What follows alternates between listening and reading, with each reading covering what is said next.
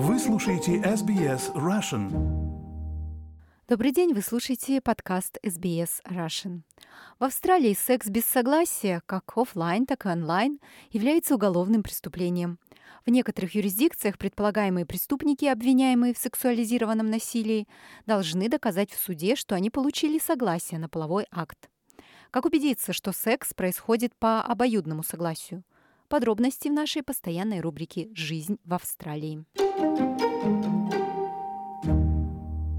По данным Австралийской национальной консультационной службы по вопросам семейного и сексуализированного насилия, более известной как линия помощи RESPECT, термин «сексуализированное насилие» может использоваться для описания любой сексуальной активности, которая заставляет вас чувствовать страх или дискомфорт.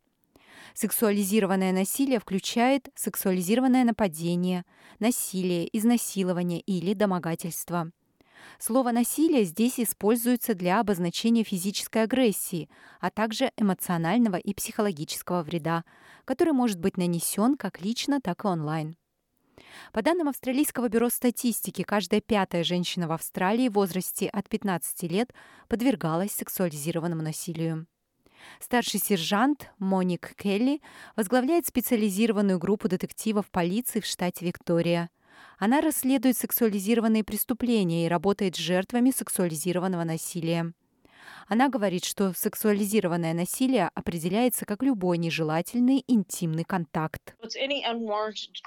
Это любой необоснованный контакт с интимными местами без вашего свободного согласия. Это может быть как физическое прикосновение. Также это может быть сделано онлайн. Это не всегда должно быть физическое прикосновение.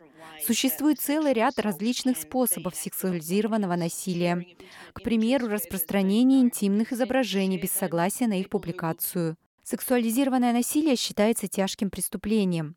В последние годы некоторые австралийские юрисдикции внесли изменения в свои законы, предписывая обвиняемым в преступлениях сексуализированного характера доказывать в суде, что они действительно получили согласие до любого полового акта.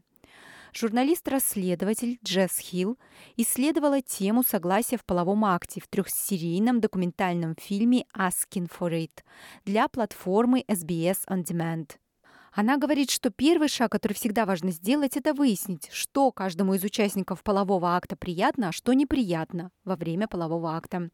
Когда вы знаете свою позицию и границы, важно установить их, а также спросить своего партнера, как он или она себя чувствует. Важно научиться говорить «да» или «нет» на каждом этапе близости. Речь идет об установлении следующего. Хотим ли мы этого оба? Мы оба будем этим удовлетворены.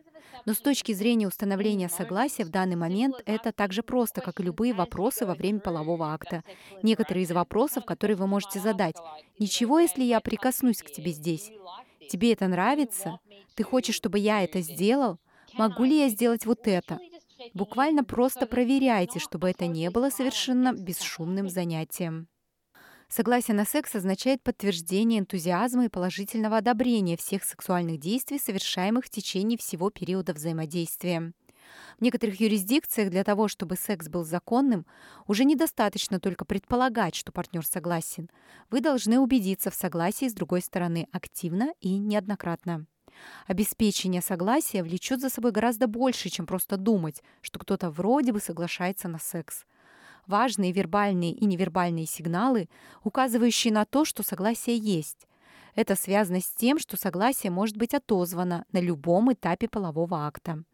Если ваш партнер замолкает или перестает отвечать физически, это может сигнализировать о несогласии. Недостаточно предполагать, что было согласие просто судя по языку тела или потому, что открыто не прозвучало «нет».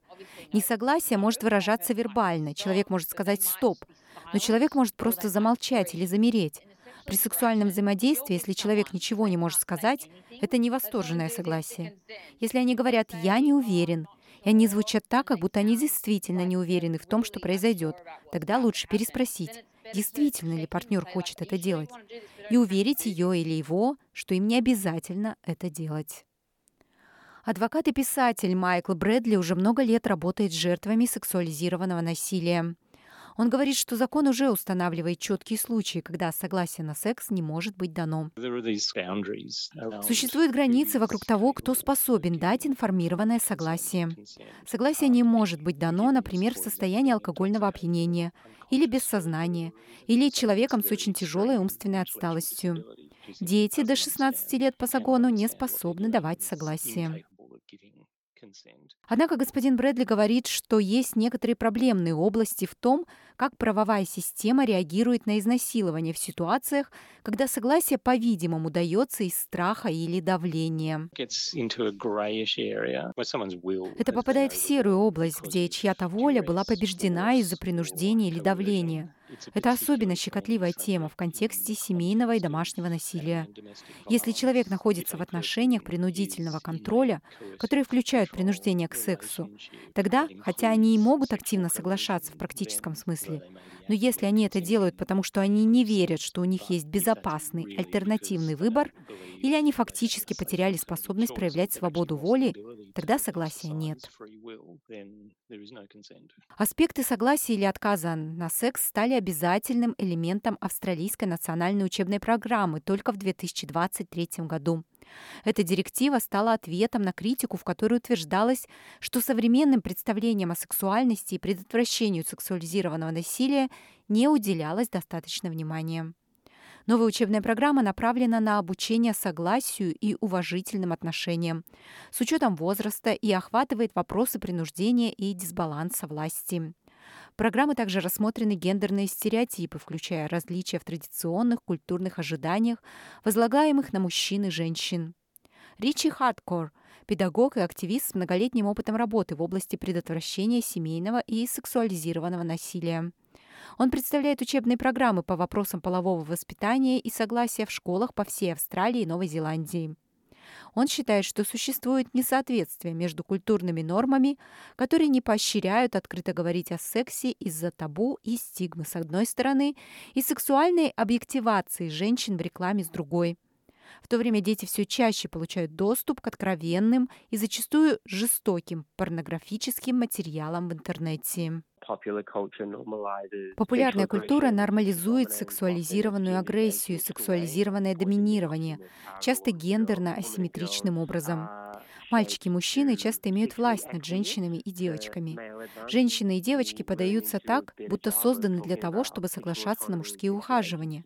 Нам действительно нужно работать лучше и говорить о сексуальной автономии, сексуальной активности и взаимном сексуальном удовольствии и говорить о хорошей стороне секса, а также избегать его вреда, потому что секс — это удивительный человеческий опыт. И как бы вы его ни получали, никто не должен испытывать боль физически, эмоционально или духовно. Учитывая то, что уже выросли некоторые поколения, не привыкшие спрашивать о согласии, это означает, что многие сексуальные контакты могут непреднамеренно происходить без согласия. Давайте дадим каждому голос, который им нужен, а затем социальную нормализацию таких разговоров. Я думаю, это устранит большой вред. Когда мы говорим об изнасиловании, мы часто думаем о том, что кто-то выпрыгивает из кустов с ножом и утаскивает жертву. К сожалению, такое случается, но большая часть сексуализированного насилия совершается кем-то, кто знает жертву, или людьми на свиданиях в Тиндер или даже в отношениях. Так что важно понимать, как обеспечить ненасильственный, взаимно приятный сексуальный опыт по обоюдному согласию. По мнению Джесс Хилл, обучение тому, как просить согласия естественным способом, включает в себя деконструкцию культурно навязанного стыда за секс, обновление неуместных гендерных сексуальных ожиданий и устаревших представлений о женственности и мужественности. Как женщинам, так и мужчинам определенно есть чему разучиться в плане того, как они определяют и строят свои собственные желания. Это непростая задача. Вот почему уметь говорить «да» так же важно, как и уметь говорить «нет». Если вам необходима психологическая поддержка, свяжитесь с организацией Lifeline по номеру 131114 или Beyond Blue по номеру 1800 22 4636. Материал в рубрике Settlement Guide Клаудианы Бьянко на русский язык перевела Лера Швец, озвучила Светлана Принцева для SBS Russian.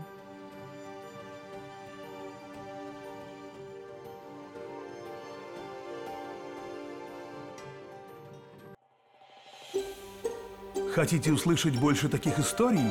Это можно сделать через Apple Podcasts, Google Podcasts, Spotify или в любом приложении для подкастов.